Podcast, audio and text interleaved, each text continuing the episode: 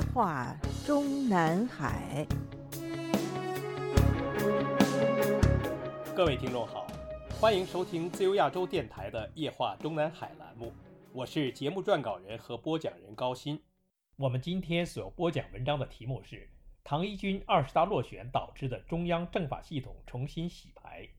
本月二十二日，中共中央政治局召开会议，会议内容之一是讨论了向第十四届全国人大第一次会议推荐的国家机构领导人员建议人选和向政协第十四届全国委员会第一次会议推荐的全国政协领导人员建议人选。我们在过去的节目中已经介绍过。去年十月二十四日，也就是中共二十届一中全会闭幕的次日，中共新华社即刊发长篇报道文章，领航新时代新征程新辉煌的坚强领导集体，党的新一届中央领导机构产生纪实。文中记录说，从二零二二年年初开始，习近平就已经开始新一届中央政治局常委会书记处组成人选、国务院领导成员人选、中央军委组成人选以及全国人大、全国政协党内新提拔人选等。在一定范围内面对面听取推荐意见和建议了。也就是说，本月二十二日召开的政治局会议上，未给下月召开的两会上所要选举和决定的各项人事名单，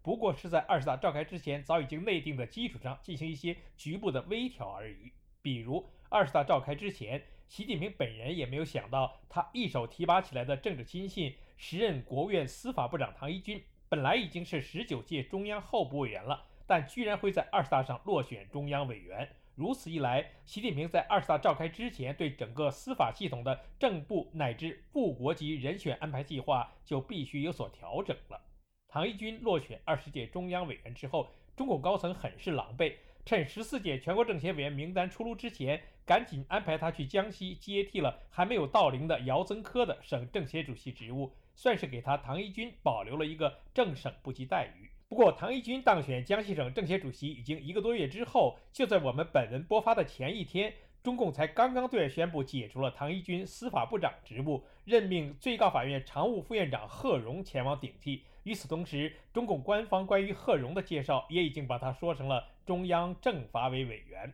这个贺荣。是两年前从地方省委副书记位置上回调，他曾任副院长的最高法院，接替了如今正在等待判刑的沈德勇的正部长级常务副院长的位置。依照惯例，因为最高检察院和最高法院都是副国级，所以这两院各自的第一副手，也就是正部长级的常务副院长或者是常务副检察长，都是当然的中央委员。也就是说。安排贺荣进入二十届中央委员会，有可能不是把他作为司法部长继任人安排的。但是，中共二十大召开之前，也有另外一种说法，就是习近平于近三年前把个从未有半天司法工作经历的唐一军突然提拔到国务院司法部长位置上。最终目的是让他在这个职务上过渡一段时间，等待二零二三年三月接替周强的最高法院院长职务。说起来，这个唐一军是习近平的所谓“浙江新军”里被后期提拔速度较快、职务变换最为频繁的一个。习近平当年主政浙江时期。这个唐一军在中共浙江省纪委常委、秘书长职务上被习近平任命为中共宁波市委副书记和纪委书记，然后又安排他在这个职务基础上兼任了宁波市委政法委书记。习近平在中央担任政治局常委，分管中央组织工作期间，在中央党校接见过唐一军等人。在中央党校完成培训返浙后，唐一军升任了部省部级的副省级市宁波市的政协主席、党组书记。二零一六年五月，唐一军就地改任宁波市副市长、代理市长。三个月之后，即又升任了中共浙江省委常委和宁波市委书记。当时有评论界感慨：这个唐一军为何如此好命？年纪轻轻即退居二线，然后却又能重返一线。殊不知，把政协职务当成跳板，已经成了习近平上台之后提拔亲信的手段之一。最典型的莫过于如今已经是高就二十届中央政治局委员和后任副总理的何立峰。此人二零一三年被安排为天津市政协主席之后，即使当时的福建省委内熟悉内情的人士都只认为是习近平念旧，所以给了何立峰一个安慰性的正省部级二线职务。没有人想得到，人家习近平如此安排的目的，居然是为了让何立峰在此基础上先调任国务院八改委任副主任，就可以名正言顺地成为正部长级的副主任，而后把这个何立峰晋升为八改委一把手之后，更没有人想到，习近平居然会让这个何立峰未能成为国委员或者国务院副总理的前提下，先以全国政协副主席身份享受副国级待遇。而当初战士把唐一军委屈在地方政协一把手位置上的考量也是一样。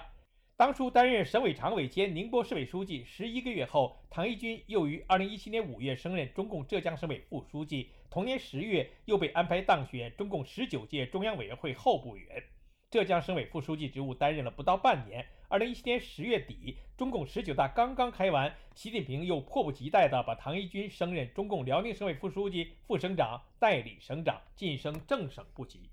二零二零年四月，调任辽宁两年多时间的唐一军进京出席了平安中国建设协调小组会议，会议结束后就被宣布出任了司法部部长、党组副书记。同时还担任了中央全面依法治国委员会委员兼办公室副主任、中央教育工作领导小组成员、中央政法委员会委员、中央司法体制改革领导小组成员、国家应对气候变化及节能减排工作领导小组成员等职。二零二一年八月，司法部恢复单一首长制，唐一军一人身兼部长和部党组书记。总结一下。二零一六年五月的唐一军从宁波市的政协主席位置上改任市长，然后就是省委常委兼市委书记、浙江省委副书记、辽宁省副书记、省长，到二零二零年四月任司法部部长。期间一共只有不足四年的时间，经历了从二线到一线，从部省部级到正省部级，从地方到省，然后跨省交流，然后又从地方到中央的五个不同职务，这在整个中共政坛上都是非常不寻常的，足见当时的习近平提拔和重用唐一军的心情之迫切，全然不顾宁波市委市府、浙江省委以及辽宁省委和省府的工作连续性，更不顾司法部工作的职业性。就提拔唐一军而言，哪一个职务都不是从所谓工作需要出发，只不过是为提拔唐一军的一块跳板，而这很可能就是唐一军在二十大上落选中央委员的原因。正所谓聪明反被聪明误，有外界媒体猜测唐一军的中委落选是身体原因，但我们基本上不采信这种说法。以前内蒙古自治区政府主席布小林为例。此人因病去职，所以也未能在二十大上连任中央委员。但与此同时，也再没有被安排实际职务。各级政协相比于各级政府和党委，当然是所谓二线。但是政协一把手，也就是政协主席，却是一个实职，是需要全日制工作的，与普通政协委员或者普通人大常委不一样。所以，唐一军如果是真因为身体出了问题的话，那么只会被安排一届全国人大或者全国政协的常委，而不会被安排成必须全日工作的省级政协一把手。那么，如果说中共二十大之前的习近平确实计划安排唐一军在司法部长位置上过渡之后成为周强的最高法院院长接班人的话，那么二十大之后就只能重新计划安排了。我们过去的文章中已经介绍过了。到今年三月为止，已经连续任满了两个满届的最高法院院长的周强，理论上当然可以转任平级的最高检察长，也可以如他的前任王胜俊一样改任一届全国人大的副委员长。但是他目前已经被安排进入了十四届全国政协委员的事实，证明他已经和胡春华一样被内定为排名在石泰峰之后的十四届全国政协副主席了。至于周强之后的，下一届最高法院的院长，只要英勇接任最高检察长的计划成真，那么从二十届中央委员名单中分析，只有现任最高检察院检察长张军和现任最高检察院常务副检察长童建明的可能性最大了。先说童建明，中共党媒对他的介绍是现任第二十届中央委员、最高人民检察院党组副书记，分管日常工作的副检察长（括号正部长级）、检察委员会委员、一级大检察官。而官媒在二十大之后对英勇的介绍是：现任第二十届中央委员、最高人民检察院党组副书记（括号正部长级）、副检察长、检察委员会委员、一级大检察官。不过，进入最高检察院官网后会发现，在院领导介绍栏里，英勇排在院长张军之后。在英勇到来之前，已经是分管日常工作的第一副院长的童建明的名字被移到了英勇之后。当然，一九六三年出生的童建明，只是最近几年被提拔较快。从党内资历上讲，二十大上是第一次当选中央委员，比英勇的资格嫩了许多。去年年中，英勇被从湖北省委书记位置上因为年龄原因退居二线之后，却又被任命为最高检察院的副检察长时，仍然还是十九届中央委员。而童建明在五年前的十九大上，连中央候补委员或者中纪委委员都没有被安排。说到今年三月份两会之前都将还会继续停留在最高检察院正部长级的布置岗位上的童建明也好，英勇也好，就不能不分析一下童建明在二零二零年接替的时任最高检察院的常务副院长邱学强被迫提前退居二线的那段历史。与英勇同龄的周学强是青海省的政法委秘书长出身，一九九三年调中央工作后，历任最高人民检察院的副厅长、厅长。检察委员会委员、政治部主任，早在二零一零年年中即升任了最高人民检察院的副检察长，时年四十四岁。二零零二年九月开始任最高人民检察院党组副书记职务，开始享受正部长级待遇。一个月后的中共十六大上当选中央候补委员，日后又在十七大和十八大上连任了两届中纪委常委，十九大上任中央委员。期间，邱学强于二零一一年即已经被宣布晋升一级大检察官，不过被宣布担任最高检察院分管日常工作的副院长的时间是在二零一七年。至此，这个邱学强被党内党外普遍看好为张军之后的最高检察长人选。但是没成想，二零二零年五月，时年六十二岁的邱学强被突然宣布提前两年退居二线，增补为全国政协社会和法制委员会副主任。时任副检察长童建明在当月被宣布为从二级大检察官升至一级大检察官。这里特别说明一下，在中共最高法院和最高检察院里，一把手分别是首席大法官和首席大检察官。在首席的后面，普通的副院长或者副检察长，以及地方高院的正院长或者正检察长，都是二级大法官或者二级大检察官。